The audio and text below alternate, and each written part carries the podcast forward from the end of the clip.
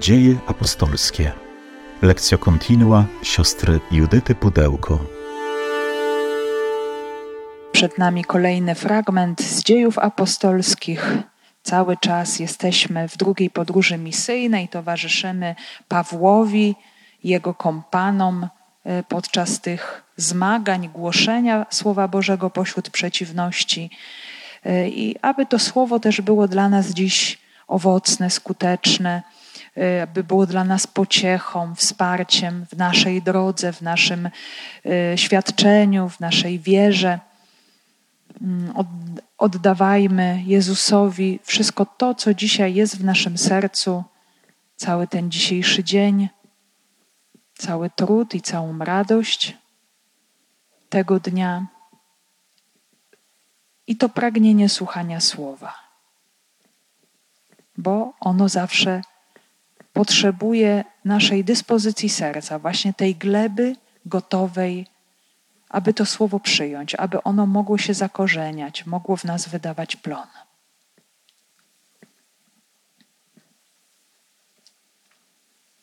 Panie Jezu Chryste, zmartwychwstały, gromadzimy się w Twoje imię, prosimy Cię, udzielaj nam Twego ducha, oświecaj nas, umacniaj, abyśmy z całą otwartością serca mogli przyjmować dar Twojego słowa, w którym Ty sam chcesz do nas przemawiać. Prosimy Cię, udzielaj nam Twego Ducha Świętego. Przyjdź o Duchu Święty, przyjdź mocy Boga i słodyczy Boga.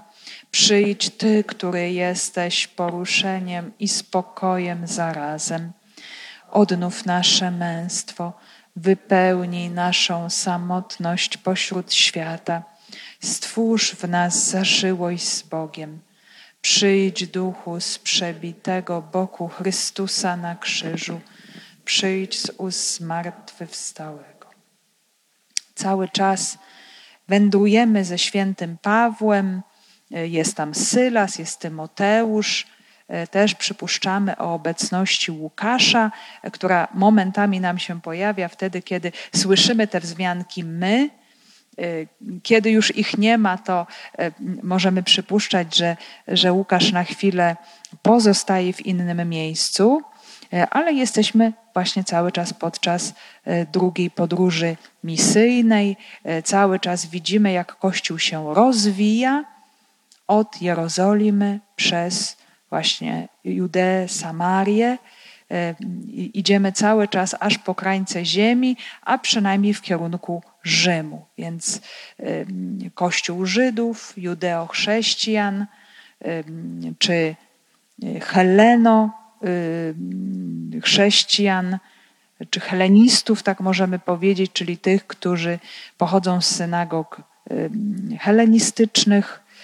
To jest pierwszy etap, i później właśnie ten szczególny czas misji do narodów. Kościół coraz bardziej się E, coraz bardziej się rozrasta. I już przeszliśmy kilka kroków tej drugiej podróży misyjnej, e, gdzie było ustalenie najpierw składu tej wyprawy. Paweł z Tymoteuszem, z Sylasem, z Łukaszem, e, właśnie to przedziwne prowadzenie ducha, przybycie do Europy, nawrócenie Lidii w Filipi, egzorcyzm, E, uwięzienie i właśnie ostatnio to cudowne uwolnienie z więzienia. Więc e, pamiętamy o tym poprzedzającym kontekście wcześniejszym, e, bo jest on bardzo poruszający.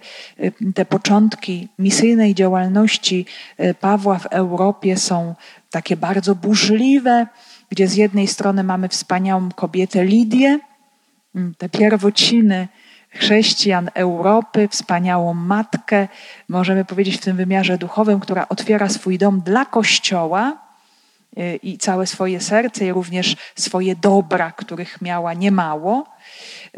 I mamy y, to y, dramatyczne wydarzenie z egzorcyzmem. Inna kobieta, dziewczyna opętana, to powoduje uwięzienie Pawła i Sylasa w sposób dramatyczny, y, bardzo taki dotkliwy, bolesny i mm, ta cudowna reakcja objawiająca moc ducha, moc Chrystusa zmartwychwstałego w apostołach, wielbienie Boga pośród przeciwności. Mm, to jest bardzo godne y, przypomnienia. Y, widzimy, jak Chrystus zmartwychwstały żyje w swoich apostołach, jaką moc przynosi właśnie ta postawa uwielbienia pośród przeciwności, także o północy właśnie trzęsie się ziemia, Bóg się objawia niejako y, i y, opadają wszystkie kajdany, otwierają się wszystkie drzwi, a Paweł z ogromną troską zajmuje się strażnikiem chcącym odebrać sobie życie i, i właśnie przez tę swoją niezwykłą postawę doprowadza go do wiary. Więc oprócz Lidii, Filipi mamy również strażnika, Rzymianina, który właśnie w takich bardzo niezwykłych okolicznościach dochodzi do wiary. To nam też pokazuje, że Pan Bóg sobie wybiera bardzo różne drogi. I można go spotkać w doświadczeniach bardzo różnych. No, nie zawsze to jest pięknie, ładnie, przyjemnie, łatwo, wzniośle, yy, niezwykle, ale, ale to może być właśnie sytuacja bardzo dramatyczna, którą Bóg sobie wybierze, aby, aby nam się objawić czy aby też y, objawić się przez nas komuś, bo w tę stronę to również działa. Więc y, to, to jest bardzo, bardzo takie mocne, poruszające doświadczenie, które y, właśnie też musimy mieć w pamięci. I po tym uwolnieniu, jak pamiętamy, dzięki też późniejszej interwencji Pawła, dokonuje się oficjalne zwolnienie Y, obywateli rzymskich Pawła i Sylasa z więzienia i y, opuszczają Filipi, udają się dalej. I co dzieje się dalej? Dziś będą dwa kolejne miejsca, które apostołowie nawiedzają, również w Europie. Z dziejów apostolskich. Przeszli przez Amfipolis i Apolonię i przybyli do Tesaloniki gdzie znajdowała się synagoga żydowska. Zgodnie ze swoim zwyczajem Paweł wszedł do nich i przez trzy szabaty rozprawiał z nimi, wychodząc od pism. Otwierał je i przekazywał: Chrystus musi cierpieć i być podniesionym z martwych. Tym Chrystusem jest Jezus, którego wam głoszę. Niektórzy z nich dali się przekonać i zostali przyłączeni do Pawła i Sylasa. Także wielu pobożnych Greków i niemało wpływowych kobiet. Ale zazdrośni Żydzi, dobrawszy sobie jakichś złoczyńców z rynku, wywołali zbiegowisko, podburzyli miasto, naszli dom Jazona i szukali ich, aby stawić przed ludem. Nie znaleźli ich jednak. Ciągnęli więc Jazona i niektórych braci przed władze miasta, krzycząc: Ci, którzy podburzają świat, przyszli też tutaj, a Jazon ich przyjął. Oni wszyscy działają przeciwko zarządzeniom Cezara, mówiąc, że jest inny król Jezus. Podburzyli tłum i władze miasta, którzy tego słuchali, ale po wzięciu poręki od Jazona i innych zwolnili ich. Natychmiast w nocy bracia wysłali Pawła i Sylasa do Berei. Kiedy tam przybyli, poszli do synagogi Żydów. Ci byli szlachetniejsi od Tesaloniczan. Przyjęli Słowo Boże z całą gorliwością i codziennie badali pisma, czy istotnie tak jest. Wielu też z nich uwierzyło, a także wiele wpływowych Greczynek i niemało mężczyzn. Gdy Żydzi z Tesaloniki dowiedzieli się, że również w Berei Paweł głosi Słowo Boże, przyszli tam, wstrząsając i podburzając tłumy. Wtedy bracia natychmiast wysłali Pawła, aby szedł aż do morza. Sylas i Tymoteusz pozostali tam. Ci, którzy towarzyszyli Pawłowi, zaprowadzili go, do, go aż do Aten i odjechali, otrzymawszy polecenie dla Sylasa i Tymoteusza, aby jak najprędzej przyszli, przybyli do niego. Także możemy tutaj spojrzeć na mapę i zobaczyć, jak wygląda ta nasza podróż. Właśnie już na kontynencie europejskim mamy Filipi, i dalsze dwa punkty Tesalonika, Berea, a później już będą właśnie, o jeszcze tu możemy bardziej z bliska, e, będą właśnie jeszcze dalej Ateny, Kon, Korynt i Efes. Także e, całkiem, całkiem e, duża, mm, duża droga. Ale po kolei. Przeszli przez Amfipolis, i Apolonii i przybyli do Tesaloniki, gdzie znajdowała się synagoga żydowska. Także apostołowie odchodzą z Filipi, akurat to działa na ich korzyść, że mają do dyspozycji bardzo słynną drogę rzymską, tak zwaną, tak zwaną Via Egnatia. Była to brukowana droga o szerokości około 6 metrów, e, która prowadzi dalej na zachód. Także droga bardzo obszerna, długa, e, prowadząca z Istambułu praktycznie aż do e, koń, krańców Grecji i później dalej właściwie była, łączyła się ona już na Półwyspie z Apenińskim, z Via Appia, prowadząc do Rzymu. Także tutaj te drogi rzymskie, one były bardzo dobrym, bardzo dobrą pomocą ewangelizacyjną, ponieważ ułatwiały przemieszczanie się apostołom. Że mamy jeszcze po dzień dzisiejszy właśnie pozostałości e, również tej, tej drogi. E, I z Filipi do Tesalonik to jest 6 dni drogi, około 150 kilometrów. Po drodze są dwa przystanki: Amfipolis i Apolonia. Najpierw Amfipolis, sama nazwa oznacza miasto podwójne, e, dlatego że to miasto, możemy powiedzieć, ono się znajduje po dwóch stronach rzeki Strymonu. Jest to takie miasto ważne na trakcie handlowym, miasto strategiczne z posterunkiem wojskowym, kontrolowało handel Y, no i most, który się na rzece znajdował. I mm, właśnie y, była to droga łącząca północną Grecję i cieśninę Dardanelle. Także przez to miasto przechodziły liczne transporty złota, srebra i drewna. Także nic tutaj nie mamy na temat ewangelizacji w tym miejscu, tylko słyszymy o przejściu apostołów przez Amfipolis. I drugie miasto to Apolonia, osada nazwana na cześć Boga Apolla, Apollina, 50 kilometrów dalej, położona nad malowniczym jeziorem. Nawet niektórzy próbują znaleźć podobieństwo pomiędzy tym jeziorem a jeziorem galilejskim. Nie wiem, czy apostołowie mieli też takie same skojarzenia. I również nic nie mamy na temat działalności w tym miejscu. Apostołowie idą dalej, bo celem jest Tesalonika.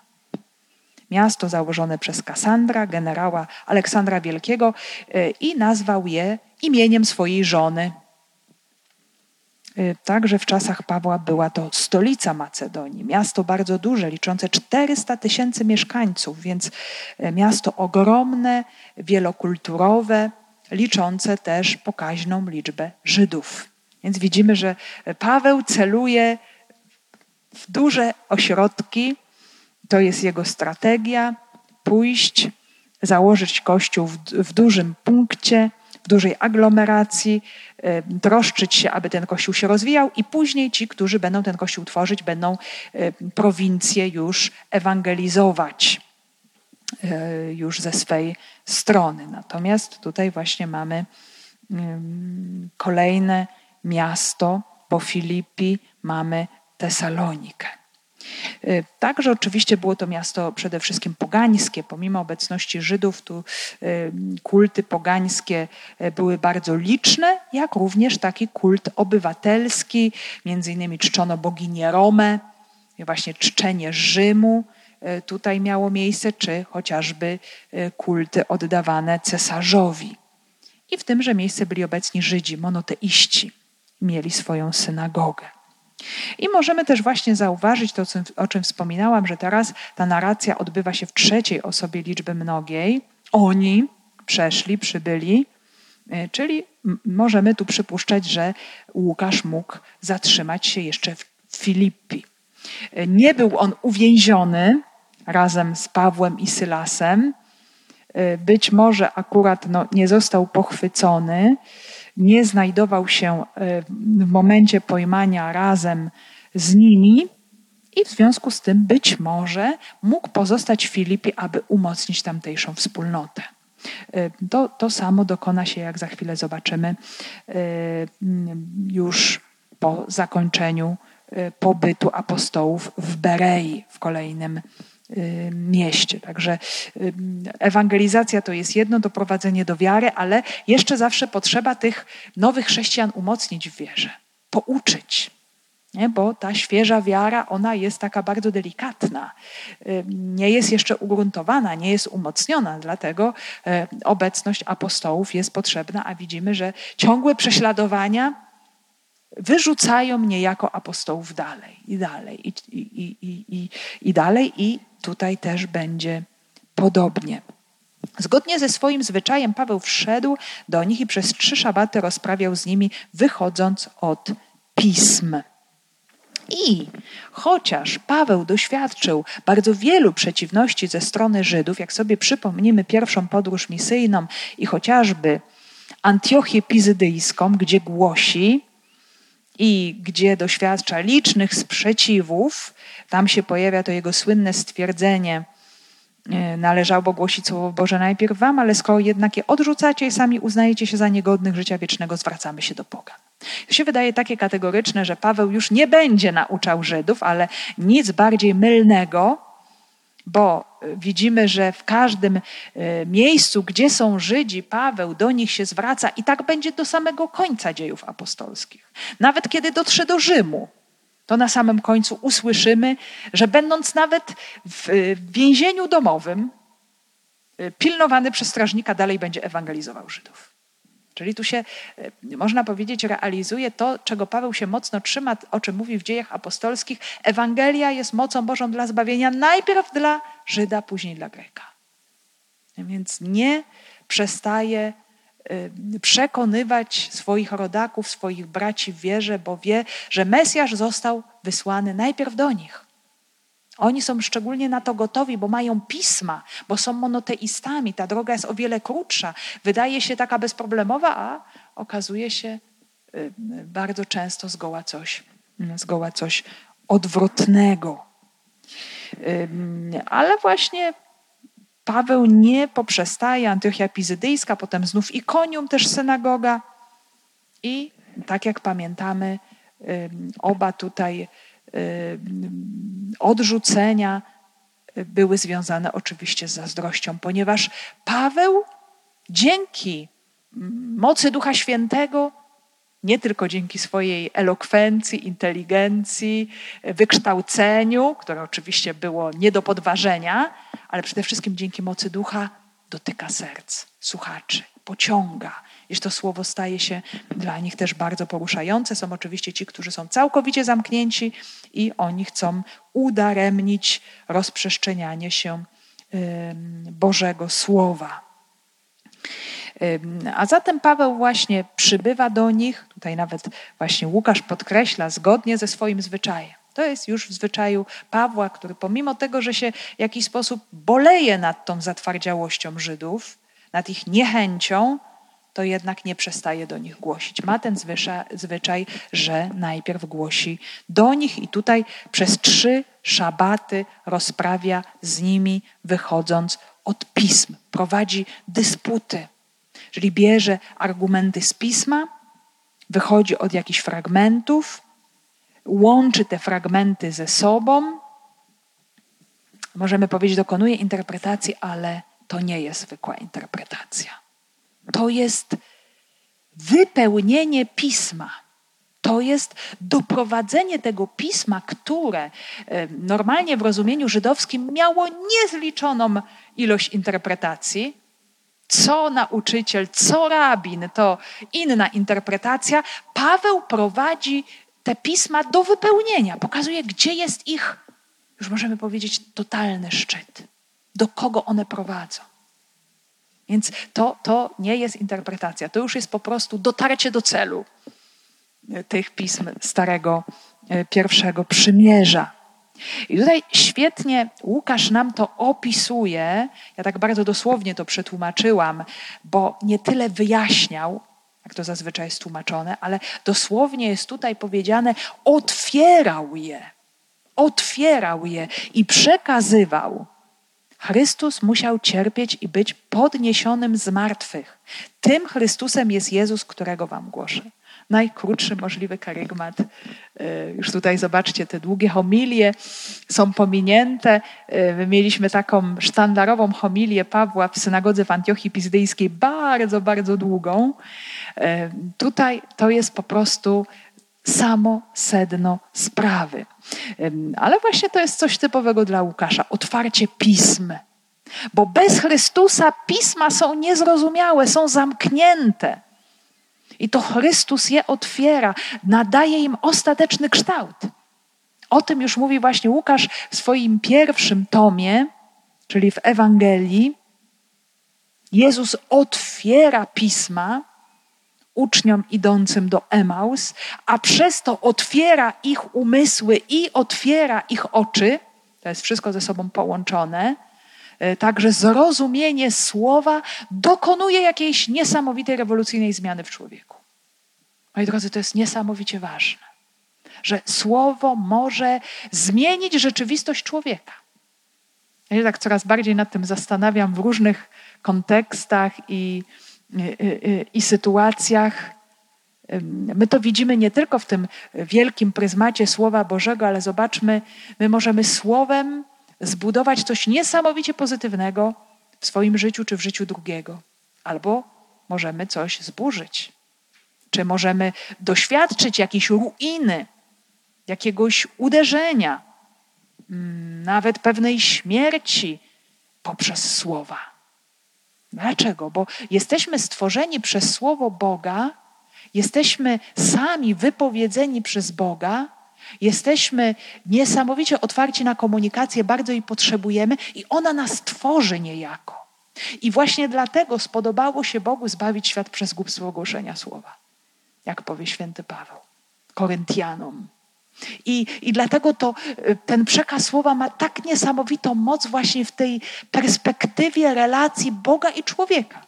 Skoro zauważamy, że słowa na płaszczyźnie naszej, międzyludzkiej są tak bardzo istotne, brak komunikacji no, powoduje, doprowadza do ruiny nasze relacje, czy relacje międzynarodowe, i szuka się sposobu właśnie jakiegoś dialogu, dogadania się, tak powiemy po ludzku, i to może zmienić rzeczywistość, tak samo tym bardziej to się dokonuje na tej płaszczyźnie duchowej. Że to zrozumienie, to usłyszenie, co Bóg do mnie mówi, co ma mi do powiedzenia, może całkowicie zmienić moją rzeczywistość wewnętrzną, właśnie otworzyć mnie na coś nowego, przynieść mi dar nowego życia. I my ciągle na nowo tego potrzebujemy. Ciągle potrzebujemy być odnawiani przez Słowo Boga. Ciągle potrzebujemy coś się w nas otwierać. Żeby to Słowo Boże się otwierało nam. Nie? Bo, bo, bo różne sytuacje życiowe powodują, że nie rozumiemy. Nie rozumiemy naszego życia, nie rozumiemy tego, co się dzieje na zewnątrz, nie rozumiemy samych siebie, nie rozumiemy innych, dlaczego się dzieje tak, jak się dzieje, i dlatego potrzebujemy tego wewnętrznego otwarcia, oświecenia, zrozumienia. I Paweł właśnie to czyni. Otwiera pisma. I y, Jezus, właśnie, tutaj Paweł jest tak bardzo podobny do Jezusa. Y, to jest cudowny obraz w dziejach apostolskich, jak w apostołach odzwierciedla się Jezus Chrystus zmartwychwstały. Czy w Piotrze teraz widzimy w tych różnych sytuacjach Pawła jest to bardzo mocno podkreślone, że on działa tak jak Chrystus. W sytuacji cierpienia reaguje jak Chrystus. W sytuacji głoszenia otwiera pismo. Otwiera pismo, które jest nieczytelne, zamknięte, tajemnicze, trudne. Tak jak Jezus zmartwychwstały na sam koniec Ewangelii Łukaszowej, znów mamy to przetłumaczone, oświecił ich umysły, aby rozumieli pisma. Tam jest, otworzył ich umysły, aby rozumieli pisma. Właśnie się dokonuje jakieś otwarcie. Ciągle potrzebujemy właśnie być otwierani ciągle coś odkrywać nowego. Także człowiek w tym wymiarze duchowym rozwija się przez całe życie. Nie ma takiego momentu, kiedy, kiedy byśmy powiedzieli: Już, już wiem, już koniec. Już odkryłem, poznałem pisma, poznałam, wiem i już mi wystarczy. Nie, tak nie ma. Jeżeli, jeżeli dochodzimy i, i nam się wydaje, że tak jest, to znaczy, że nie tego Boga poznajemy, nie tego prawdziwego, bo On ciągle jest większy, bo On ciągle nas przekracza, On ciągle nas wyprzedza. I ciągle potrzebujemy właśnie stawać w tej ogromnej pokorze, aby otrzymać to otwarcie, otwarcie słowa dla nas, nie? otwarcie pisma. Także to Paweł czyni. Druga sprawa, ta dysputa, to otwieranie e, prowadzi do przekazu treści wiary. Nie? Otwarcie pisma, czyli pokazanie, że te zapowiedzi pisma no, prowadzą do objawienia się Mesjasza cierpiącego, Paweł może te zapowiedzi zidentyfikować z konkretną osobą Jezusa Chrystusa. Pokazać, On jest Chrystusem. No i tutaj my nie mamy konkretnych fragmentów, e, jakie cytował Paweł, mm, jakich argumentów używał. Wcześniej na przykład w dziejach apostolskich mamy psalmy użyte, czy psalm 16, psalm 110 w odniesieniu do Jezusa, czy zwłaszcza pieśni o cierpiącym słudze pańskim. I być może są to te teksty. I Paweł wykazuje właśnie ciągłość, pokazuje, te teksty zapowiadają właśnie takiego Mesjasza. Zresztą y, to, to jest właśnie dokładna kalka z tego, co uczynił sam Jezus wobec uczniów idących do Emaus. Wykazał im na podstawie pisma, czyż Mesjasz nie miał cierpieć, aby wejść do swojej chwały? Chrystus ukrzyżowany i zmartwychwstały. Podstawa karygmatu. Podstawa naszej wiary. Umarł, został pogrzebany, zmartwychwstał. No, jeszcze dodamy i powróci w chwale. To jest, to jest sens naszego życia, to jest nasza nadzieja, to jest nasz fundament, na którym się opieramy. E, więc e, Paweł tutaj e, nie, nie, nie opowiada tego, no bo ja wam to mówię. On się opiera na autorytecie pisma. Pismo, które było uznane, wprawdzie jeszcze w tym czasie nie było oficjalnego kanonu Biblii hebrajskiej, ale pisma były czytane przez wspólnoty synagogalne wszędzie, czy w Palestynie, czy poza nią, czy w diasporze. Tora, prorocy, pisma, a spośród pismy przede wszystkim psalmy, to było coś nieustannie, powszechnie używanego i Żydzi wierzyli w to, że Bóg mówi do nas przez pisma, tak jak kiedyś mówił do Mojżesza, tak jak kiedyś mówił do proroków i prorocy w imieniu Boga nam przekazywali orędzia, pouczenia, tak teraz mamy spisane orędzia, Słowo Boże, które jest spisaną wolą Boga do nas i my ją odczytujemy, aby ją zastosować do naszego obecnego życia. No i przychodzi Paweł, wykształcony Żyd helenistyczny i pokazuje, nagle mówi, już właśnie ja e, odkryłem. Pan Bóg mi pokazał, Duch Święty mnie doprowadził do tego, e, gdzie jest właśnie wypełnienie tego słowa i tych pism. Niektórzy z nich dali się przekonać i zostali przyłączeni do Pawła i Sylasa, także wielu pobożnych Greków i niemało wpływowych kobiet. Także e, tutaj przez to głoszenie, te trzy tygodnie głoszenia, trzy szabaty, doprowadza niektórych do wiary. Mm, I, I zobaczmy, tutaj też mamy takie etapy pokazane tejże wiary. Dali się przekonać, czyli wewnętrzne przekonanie, poznanie, y, które gdzieś powoduje zmianę myślenia. I ta zmiana myślenia, to przekonanie y, rodzi taką decyzję, by być przyłączonym do tej wspólnoty by być jednym właśnie y, z tych wyznawców. I co ciekawe, te dwa czasowniki dali się przekonać, zostali przyłączeni, one są wyrażone w stronie biernej. Czyli to nie człowiek sam sobie to daje. To nie człowiek sam do tego dochodzi, chociaż oczywiście jest potrzebne jakieś nasze zaangażowanie, w słuchaniu, żeby to słowo przyjąć, żeby się nad nim zatrzymać, ale ostatecznie to jest łaska, to jest dar. Y, to, co się gdzieś tam w nas już dokonuje, te wszystkie poruszenia, które wywołuje w nas słowo, to jest działanie ducha. My sobie tego nie dajemy. Ciągle ważne, żeby o tym pamiętać. Y, to, że my tego słowa pragniemy, że chcemy go słuchać, że za nim tęsknimy, że ono coś w nas budzi, że jest naszą pociechą, to już jest bardzo wyraźny znak działania Ducha Świętego w naszym życiu. Że jesteśmy na tego ducha otwarci. A że myślę, że jest to dla nas też rzecz bardzo, bardzo e, pocieszająca, że pozwalamy Panu działać, On może właśnie w nas działać poprzez swoje słowo. E, I mm, Łukasz pokazuje nam tutaj zróżnicowanie w grupie wierzących.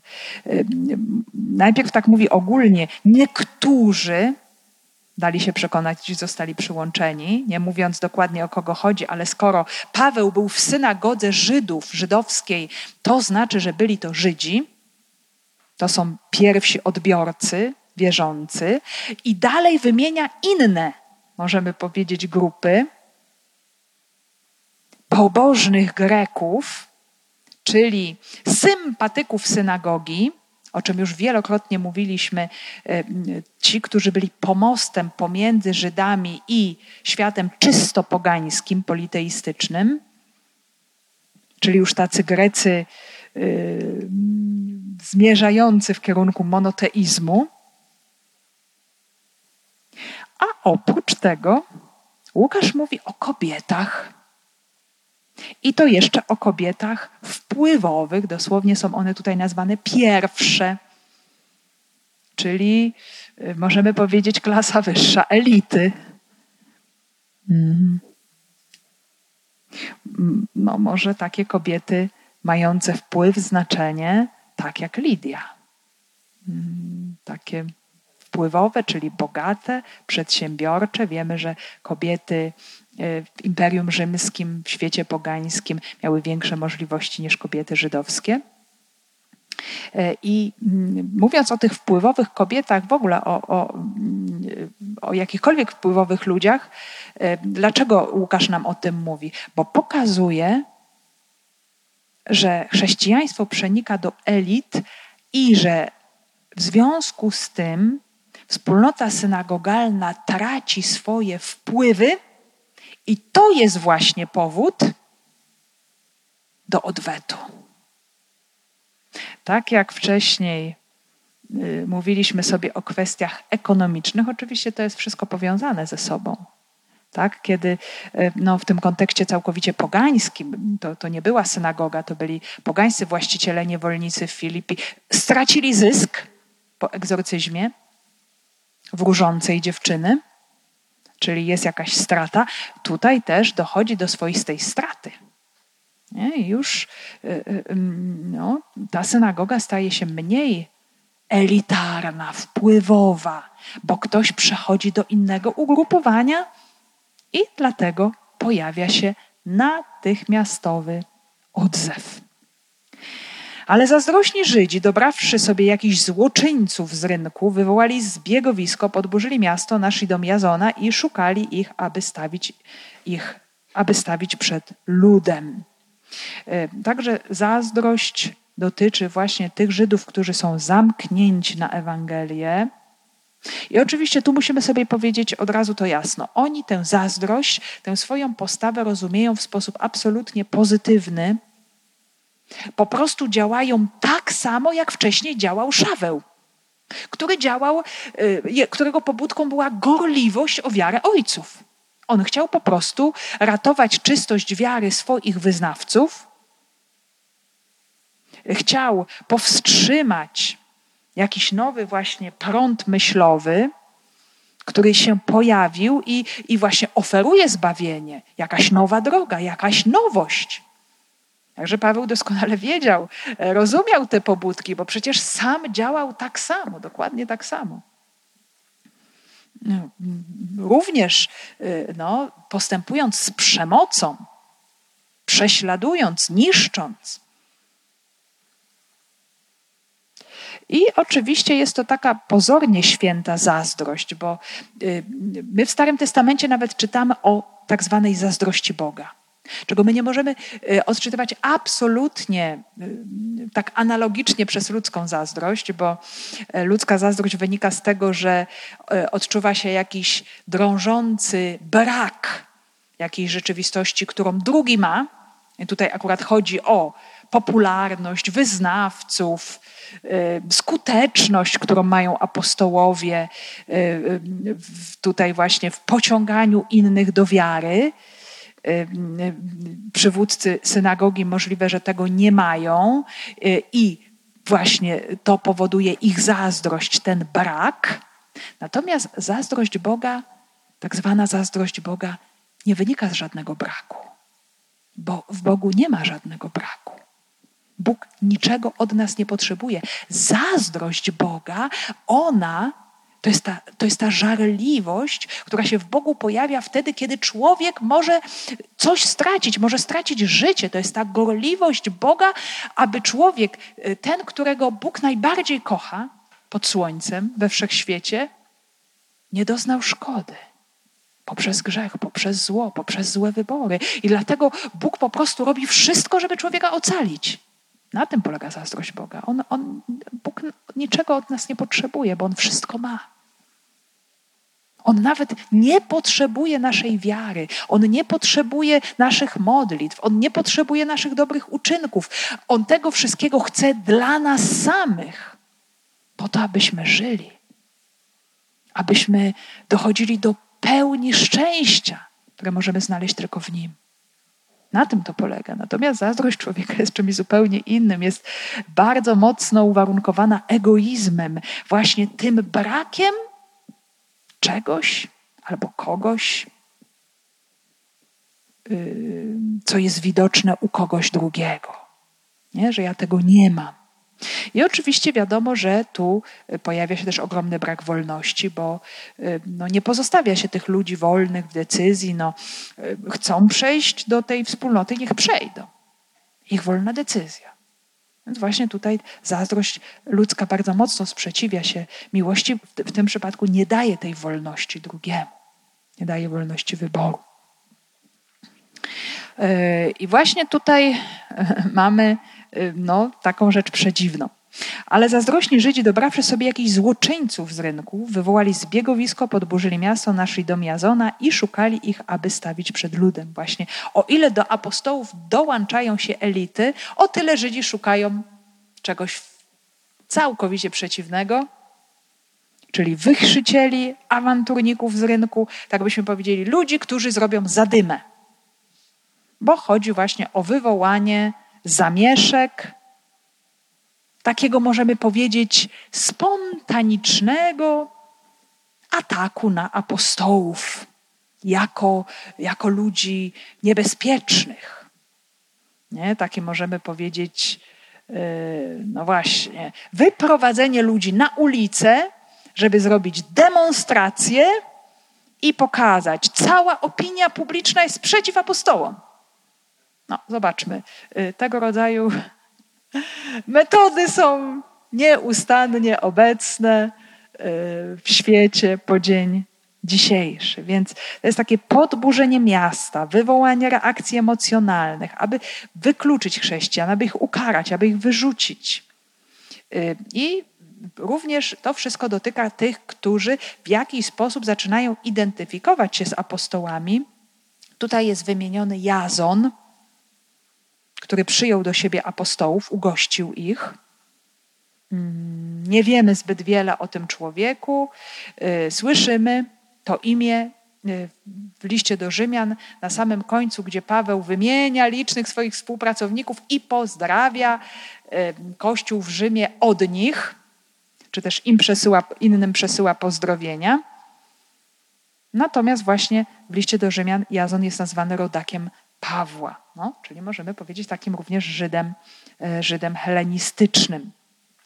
Nie znaleźli ich jednak. Ciągnęli więc Jazona i niektórych braci przed władze miasta, krzycząc: Ci, którzy podburzają świat, przyszli też tutaj. A Jazon ich przyjął.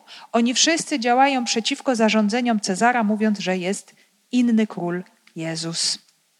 No ale zaskakująco tutaj, inaczej niż to było Filipi, e, właśnie wichrzycielom nie daje się e, ująć, złapać apostołów. Widocznie już dobrze się oni ukryli, ale atak uderza na Jazona i na braci, czyli tych, którzy przyjęli wiarę.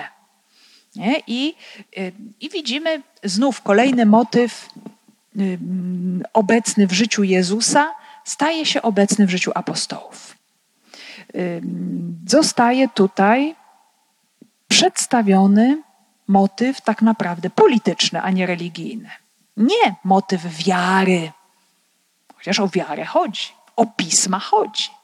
Natomiast, żeby to było bardziej przekonywujące, tak samo jak Jezus został oskarżony o to, że jest właśnie przeciw Rzymowi, że jest królem, że y, uderza w imperium rzymskie tym swoim królowaniem, tak tutaj właśnie mm, chrześcijanie są przedstawieni jako właśnie wichrzyciele, niszczący rzymski porządek i ogłaszający nowego króla i nowe królestwo, a przecież nie poza Cezarem nie mamy króla, tak? Więc widzimy znów kolejny raz, jak uczniowie przeżywają dokładnie to samo, co Jezus. I oskarżyciele atakują Jazona wobec władz miasta, dlatego że przyjął wichrzycieli porządku. To przyjęcie to jest nie tylko właśnie udzielenie mieszkania, ale to jest coś więcej, bo tu pojawia się to samo słowo, którego Łukasz użył, kiedy opisywał przyjęcie Jezusa przez Martę i Marię, czy przyjęcie Jezusa przez Zacheusza. My wiemy, że były to bardzo owocne przyjęcia. Coś się dokonało w życiu Marii, bo objawiła się ona jako uczennica Jezusa, co było absolutnie niemożliwe dla kobiet żydowskich.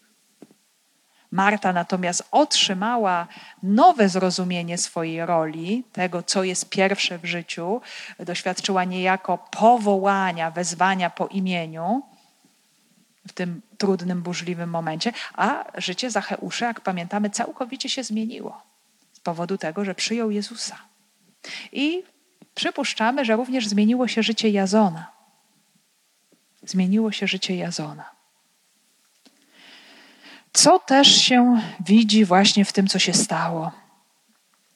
Podburzyli tłumi władze miasta, którzy tego słuchali, ale po wzięciu poreki od Jazona i innych zwolnili ich.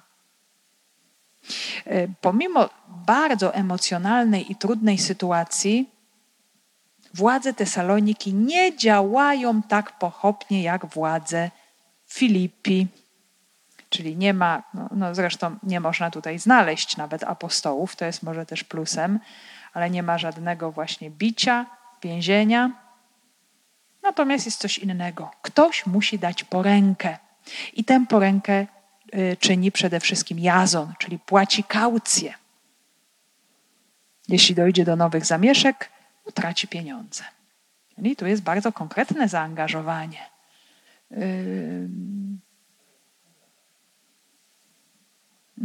Wiara, która objawia się w miłości braterskiej, w okazanej pomocy. To będzie też bardzo konkretny argument później obecny w nauczaniu Pawła, że wiara wyraża się, działa przez miłość. Nie tylko w tym przyjęciu E, zbawienia, przyjęciu Jezusa Chrystusa, wierze w Niego, ale również w tych relacjach, które dotyczą całej wspólnoty. Według różnych tradycji Jazon miał być pierwszym biskupem Tesaloniki. Więc e, ta jego postawa tutaj jest bardzo, bardzo znacząca. Ta Tesalonika jest też tutaj bardzo ważna, bo jest to stolica Macedonii. Wydaje się, że to wszystko się dzieje tak bardzo szybko, gwałtownie, ale mamy jeszcze inny dokument, który pozwala nam jakoś weryfikować to wszystko, co się tam stało, a mianowicie listy do Tesaloniczan. I pierwszy list do Tesaloniczan to jest najwcześniejsze pismo Nowego Testamentu. Czyli widzimy, jak bardzo y, poruszające musiało być dla Pawła to, co się tam stało, tak bardzo krótka, dramatyczna wizyta, to, że Paweł nie mógł też tam przekazać więcej pouczeń, umocnienia. I dlatego napisał list w niedługim czasie po, y, po opuszczeniu mm, tejże wspólnoty. Natychmiast w nocy bracia wysłali Pawła i Sylasa do Berei. Kiedy tam przybyli, poszli do synagogi Żydów. Ci byli szlachetniejsi od Tesaloniczan, przyjęli słowo z całą gorliwością i codziennie badali pisma, czy istotnie tak jest. Zatem apostołowie ruszają dalej, 75 kilometrów, mm, kolejne miasto Berea i znów przybywają do synagogi, gdzie właśnie nauczają, głoszą słowo. Pewnie w takim samym kluczu, w taki sam sposób, jak to czynili w Tesalonice. I tutaj to przyjęcie jest bardziej pozytywne. Mm, oczywiście nie jest powiedziane, że uwierzyli wszyscy, ale słuchacze są określeni mianem szlachetniejszych, bardziej szlachetnych. To może być też w ogóle jako postawa wewnętrzna człowieka, pewna wspaniałomyślność, otwartość, ale też y, słowo to jest użyte, zresztą niezbyt często występuje, wtedy, kiedy chociażby ewangelista Łukasz mówi y, przypowieść o człowieku, który y, był ze szlachetnego rodu i udał się, aby uzyskać godność królewską. Pamiętamy, to jest ta przypowieść o minach. Czy wtedy, kiedy Paweł mówi Koryntianom, że niewiele jest wśród chrześcijan szlachetnie urodzonych. No, właśnie w takim wymiarze ludzkim. Tutaj natomiast e, widać, że są to ludzie e, no, bardzo jaki, jacyś tacy myślący, głębocy, intelektualnie otwarci, co się również wyraża w ich dalszej postawie wobec słowa. Bo mieszkańcy Berei przyjmują słowo z gorliwością, możemy też to tak przetłumaczyć z zapałem, z gotowością, taką żarliwością. Jest to cecha, która charakteryzowała biblijnego kapłana Pinchasa, który płonął gorliwością o czystość wiary, jak pamiętamy, pozbawił życia Izraelitę bałwochwalce.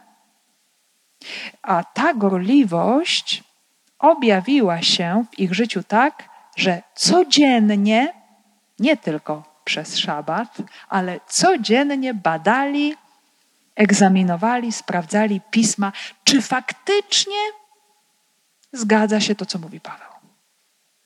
On nawiązywał pewnie do niektórych tekstów, przywoływał je pewnie z pamięci, a oni badali, czytali. Widać, że byli to ludzie wykształceni, przygotowani byli sobie w stanie z tym poradzić. No i właśnie bardzo poważnie podeszli do sprawy wiary. Też jest dla nas taka kolejna wskazówka, taka pomoc, że czasami ta droga do wiary właśnie też wymaga e, jakiegoś osobistego zaangażowania, poszukiwania, badania tego słowa, żeby nie tylko tak właśnie przyjmuję to, no bo, no bo tak jest. No, są tacy ludzie, którym to wystarczy, że od razu to słowo ich tak mocno porwie, są tak przeświadczeni, doświadczą mocy ducha, że od razu w to wchodzą, ale czasami są ludzie, którzy potrzebują sami się przekonać, sami poznać, podłubać trochę w tym słowie, poszukać jakichś argumentów również dla siebie. Także mm, y, to są, to, to, to tutaj y, oczywiście z jednej strony przekonania, że to się wszystko zgadza, ale również coś więcej.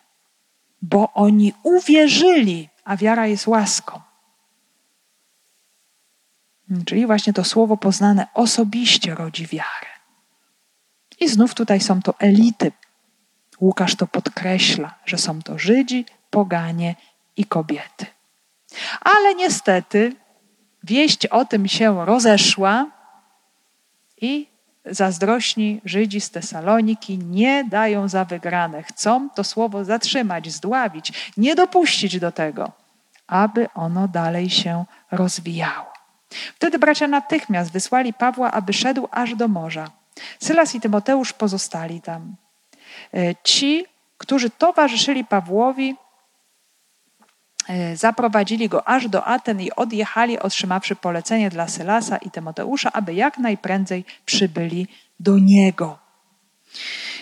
Także oczywiście największe uderzenie jest tutaj skierowane na Pawła i dlatego on musi być chroniony. Dlaczego? Bo on głównie przemawia. To on posiada tę siłę argumentacji. On potrafi, on zna się na retoryce zarówno żydowskiej, ale też na retoryce greckiej, która polegała na tym, żeby przemawiać tak, aby poruszyć, aby przekonać, aby otworzyć, Oczywiście wiadomo, że w przypadku Pawła to, to, to, ciągle o tym pamiętamy, to nie było tylko to, ale to była ogromna jego wiara, żarliwość, miłość do Chrystusa, obecność Ducha Świętego. Więc jak to wszystko połączymy razem, no to mamy tutaj giganta słowa, który y, przejmuje inicjatywę, który idzie jak burza, na, na zawsze tutaj na pierwszym y, stanowisku bojowym no i dlatego później oczywiście wszystkie ataki uderzają na niego. I dlatego on musi być chroniony. Dlatego wspólnota go odsyła dalej. Nie idzie sam całkowicie, jest ktoś, kto mu towarzyszy, kto się nim opiekuje, bo ta droga jest daleka. Jest tutaj mowa, że, że wysyłają właśnie Pawła aż do morza. No, tutaj tym punktem docelowym są Ateny. To jest 300 kilometrów. To jest bardzo, bardzo długa podróż, y, którą Paweł przemierza y, wraz właśnie z nowymi uczniami, mieszkańcami Berei. A w tym czasie y, Sylas i Tymoteusz pozostają Berei, aby tam umocnić w wierze nową wspólnotę. Jednak otrzymują polecenie, aby jak najszybciej dotrzeć do Pawła, do Aten. Paweł, pomimo że on gra pierwsze skrzypce, on jednak zawsze działa w zespole. Chce, aby właśnie to, ten przekaz wiary, ta ewangelizacja dokonywała się przez wspólnotę świadków. Bo tam, gdzie e, dwóch albo trzech jest zgromadzonych w imię Pana, tam On jest pośród nich. Jednak dzieje się tak, że to pierwsze, najtrudniejsze doświadczenie Pawła w Atenach będzie jego samotnym, osobistym przeżyciem. Będzie on po prostu sam początkowo w Atenach. I jak zobaczymy e, następnym razem, będzie, e, będzie to niesamowicie trudne, e, to z czym tam Paweł będzie musiał się zmierzyć. Ale jak zwykle nie podda się. Duch Święty i tak będzie działał, dalej będzie go prowadził. Także zatrzymamy się tutaj w tym miejscu, właśnie przyjmując to słowo pokazujące nam niezwykłą gorliwość apostołów, którzy działają pośród przeciwności. W ciągłej konfrontacji, w ciągłym właśnie odrzuceniu z jednej strony, ale jednocześnie też no, są te oznaki mocy Bożej. Wiara jest ciągle przekazywana, umacniana, Chrystus jest ciągle głoszony i ciągle dochodzimy do tego samego wniosku: Słowa Bożego nie można uwięzić. Ono jest pełne mocy Ducha Świętego e, i niech również z taką samą mocą Bożą działa w nas.